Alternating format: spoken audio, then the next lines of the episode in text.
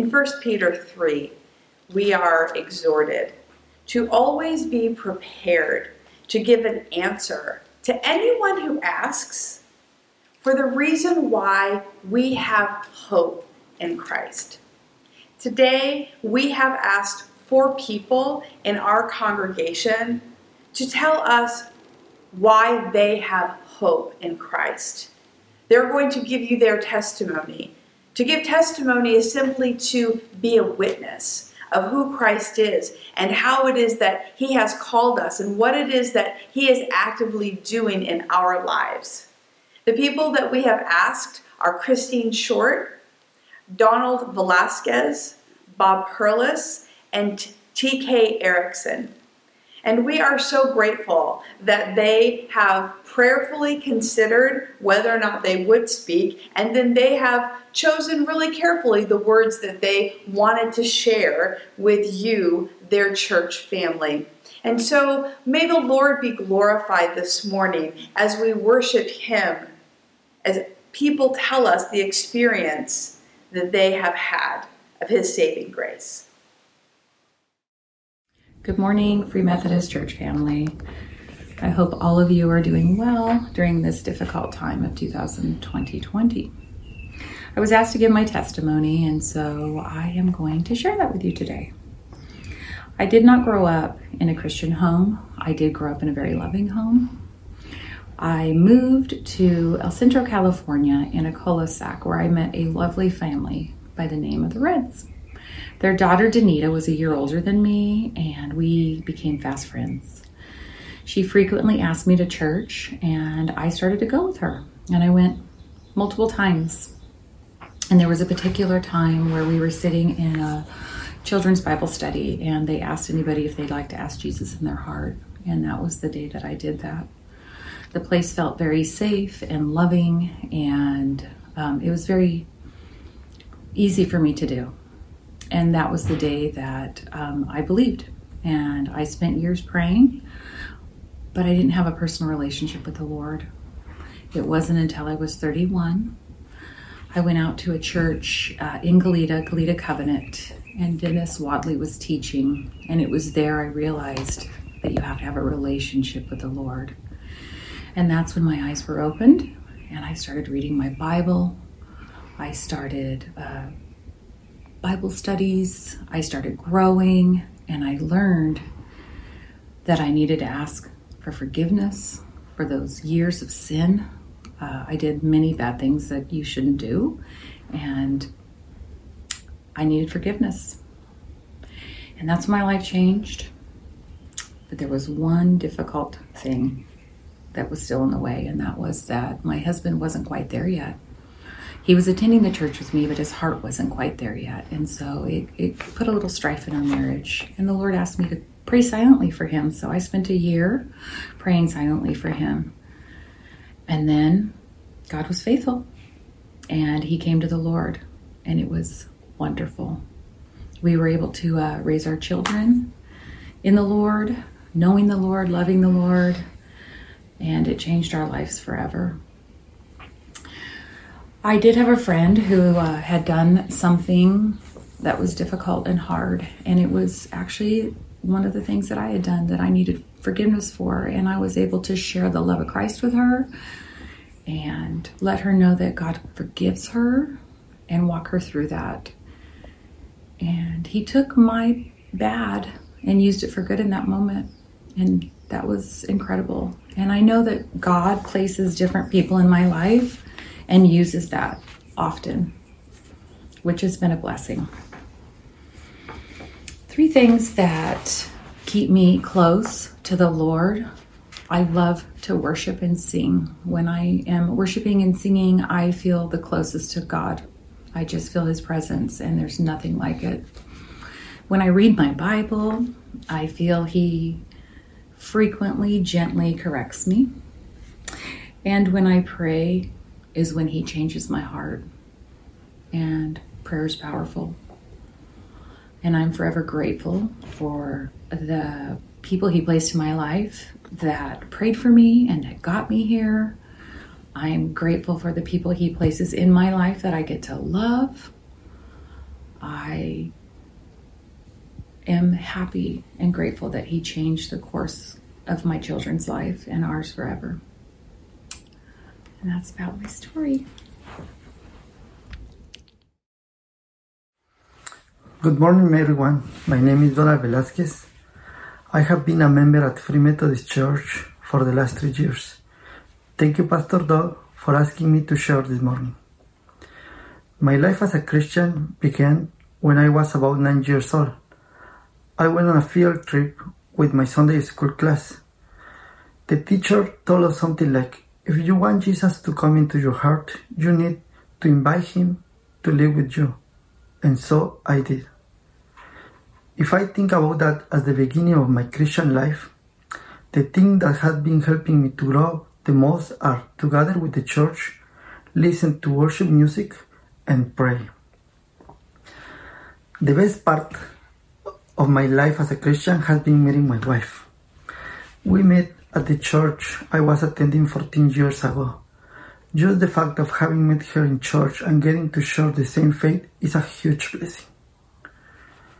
There have been two very challenging events in my Christian life. The first has to do with really having faith in the person I had accepted as my Savior. About seven years ago, we learned the wonderful news that we were going to become parents. All the joy in the expectation and seeing our little one grow was cut short when my daughter was born 15 weeks before her due date. When she was born, the doctor told us that she had 50-50% of chance of surviving. When I saw the incubator with all the machines that were helping her to stay alive, since she couldn't breathe or her own yet, I felt completely weak and helpless. I couldn't do anything to help her. The only hope I had was to ask God to allow her to live. The day passed and God showed his power and my faith grew. Today when I see my daughter running, jumping, talking and shouting, I see a true miracle and remember God's great power. With God, nothing is impossible. The second event that has challenged my faith was when I went through a very difficult situation a few years ago. This time, it had to do with forgiveness. For many years, I had heard that Jesus forgives sins. I had experienced His forgiveness in my life. For me, it was easy to say that God forgives my sins, that Jesus taught us to forgive others, and that we should love our enemies. While this is all very true, it becomes difficult when it is our own turn to forgive. It was a time when I had to practice what I believe. My character as a Christian was being challenged. The situation was becoming a very heavy burden to carry, and I was consumed by it 24 hours a day, 7 days a week. It was an internal fight. I want just to forget what happened and have things magically go back to normal. But the more I tried, the more I was buried in it. It was that by my own strength, I couldn't do anything. It was the Holy Spirit work. I had to become broken before God and surrendered this heavy burden to Him because after a few months, it was too heavy to carry. With the help of the people that God put around me, I began to understand the message that I had heard for years. And one day, I decided to forgive. I decided to give up this burden, and I was freed from the chain that was dragging me down. And now, how do I know that I truly forgave? Because now, when I think about the situation, it doesn't torture me anymore. It is a memory that I can erase it, but it doesn't continue to hurt me. From this experience, I have learned two pieces of advice that I can give to our church. They are written in the Bible in Mark 12 29 31. To love the Lord God with all our hearts, with all our souls, with all our minds, and with all our strengths. And the other is to love our neighbors as ourselves. Good morning, church. I'm Bob Perlis. Cindy and I have been members for the last 23 years. We attend the third service and have had the privilege of being a head usher for the last 15 years. I'd like to give you my testimony. I'm 99% Ashkenazi Jew with Russian and Lithuanian lineage. My father is a Jewish baker. I was born in Brooklyn and I never saw the inside of a church or a synagogue for that matter until I was in my 20s. On graduating high school, I had a strong desire to find the truth, to find and appropriate those truths uh, that would help me. I, am building a compass of sorts to navigate a life full of contradictions and confusion. I want to know right from wrong a light unto my feet, in retrospect. By 1972, I had been in the service for four years, the Air Force. Uh, I'm married. I just got a degree in political science from UCSB with an emphasis on political philosophy, following my desire to find the truth. I found out that the, philo- that the philosophers I was studying the teachers that I had were not truth tellers. In fact, I, after some consideration, I, I found that they were possibly more confused than I was. By 1976, now I'm 30, uh, my career is being established at Raytheon. We just bought a new house.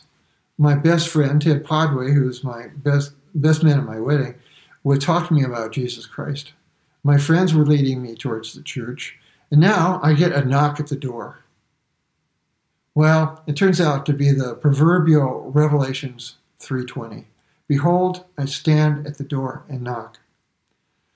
If anyone hears my voice and opens the door, I will come and sup with him, and he with me. Well, these two, they was who was knocking at the door were two uh, Mormon missionaries, and what they offered me was six lessons to go through the scriptures. Now, what I learned in the in the Bible uh, was that that the Word was God, and uh, Jesus Christ was the Word of God, and the whole Bible consisted of those words. The words that were most important to me were John 8 31, 32. It says, Jesus told those Jews who believed in him that if you continue in my word, you will be my disciples indeed, and you will know the truth, and the truth will set you free. Well, this is what I've been looking for. This is the truth I had been seeking it was a fulfillment of my desires, and, I've, and at that time, a fulfillment of my prayers. Now, what the next steps were to find a Bible believing church. We, we joined uh, the Goleta Federated Church with what was our faith parents and acquired a handful of wonderful friends and started and began to life in the Word, and in church, and in fellowship. Afterwards, I became a leader at, in my Bible studies at Raytheon, which lasted 20 of the 20, 20, of the 23 years that I was there. Um, life's good in God. How did you end up at Free Methodist Church? Well, um, my son, we were going to another church, and um, my son, Daniel, who was attending Free Methodist, said, Dad, can't we worship together? And it really struck uh, our hearts. And Cindy and I then quickly uh, talked to Danny and Cheryl, who are friends of ours, and we joined the church um, and have been, been there ever since. Can you tell me what has kept you growing since you became a Christian? Well, that would be prayer. Uh, that intimate time with God where I could ask the tough questions and be supported in, in uh, His blessing of, of indwelling. Um, and to work out uh, those questions that I had, and He would provide answers and guidance and support. What has been the best part of your Christian life? Well, that would be the assurance that I have eternal life and that I have the indwelling of the Holy Spirit, the empowerment of God in me. The other thing is, is, is my children and my wife, and they do deserve the best husband and they deserve the best father and it, it has helped me to grow in Christ. What has been the most challenging part of your Christian life? That would be defaulting to my flesh, to, to the human instincts and understandings that I have, rather than stopping and uh, being informed by the Word of God, uh, by by the Holy Spirit, and what the the path forward, the, the things that are right to do. What are a couple tips you would give our church about living for Christ? That would be to be joyous, as the word says. Uh, this is the day the Lord hath made. Rejoice and be glad in it. And the other one would be is that don't let your faith and your walk be impeded by the mysteries of the faith, by the things that you don't know. Rather, hold fast to the hand of God and to Jesus Christ and run the race to its completion and ultimately into his arms. Hi everyone, my name is TK Erickson, and I'm excited to share with you my faith journey today. I was born in a small rural village in southern Laos at the end of the Vietnam War. My father had joined the Laotian army when he was a boy and then fought with the Americans. When I was a few months old, my family decided we had to escape Laos. My father, my mother, my older sister, and I fled across the Mekong River and we ended up in northeastern Thailand managing a silk farm. There, when I was three years old, the Thai army came and arrested and transported my family to a refugee camp where we had lived for five years. And when I was in the refugee camp, my brothers were born. I had really great memories in terms of my involvement. I learned traditional Thai dancing and I also attended preschool and learned Laotian there. When I was seven years old, my family was sponsored by the Church of the Latter day Saints, and we came to the United States. We landed in St. Louis, Missouri, and during the first few months while we were there, I remember the Mormon missionaries would come to our home and they would have tea with my parents and um, even though they couldn't communicate each other's language, but it was really it was really important that they reached out to our family. And after that, my parents decided to move to Minneapolis, Minnesota. They actually um, knew some friends there, and they had settled in Minneapolis because they um, had a lot of Laotian families there. And so during that time, I started learning English. I was going to school and learning English. And then my parents started working two jobs and it was pretty difficult. My, my brothers and I were often left alone. My, um, my time there was really difficult in the sense that I had to learn English quickly and then I became the translator for my family. And one of the best memories during that time for me was a neighborhood um, church member stopped by during Christmas and brought us bags of Christmas gifts. And it's the first time we received any toys, and it was so precious that I didn't even open some of the gifts. Um, and then later, my parents wanted to move to a small smaller town and we ended up moving to moving from town to town and then we ended up in Mountain Lake, Minnesota. And that was a small Mennonite town of about 2,000 people. And there, across the street from us, there was an Assemblies of God pastor, and he reached out to our family. We got to know him and his family, and my parents um, really encouraged my brothers and I to go to church. And as we went to church and got to know his family, I developed a better understanding of what it means to be a Christian and to be saved by faith. During my high school year, I went to a church camp and I actually accepted Christ for the very first time. And I stayed involved in junior high and high school. And then one of the most critical years in my life was my junior year in high school. And that's when I got a chance to go to Germany on a full scholarship. That year in Germany, I relied on God and I learned um, to really adapt to a new culture and a new language. And there, God provided for me with a wonderful host family and also um, many, many great friends. I returned from Germany my senior year and I was befriended by a math teacher and a former pastor and he was very instrumental in helping me to navigate my college options. He presented me and encouraged me to look at Bethel University. And that's where I ended up. It was one of the best decisions of my life. I ended up meeting amazing people and making lifelong friends.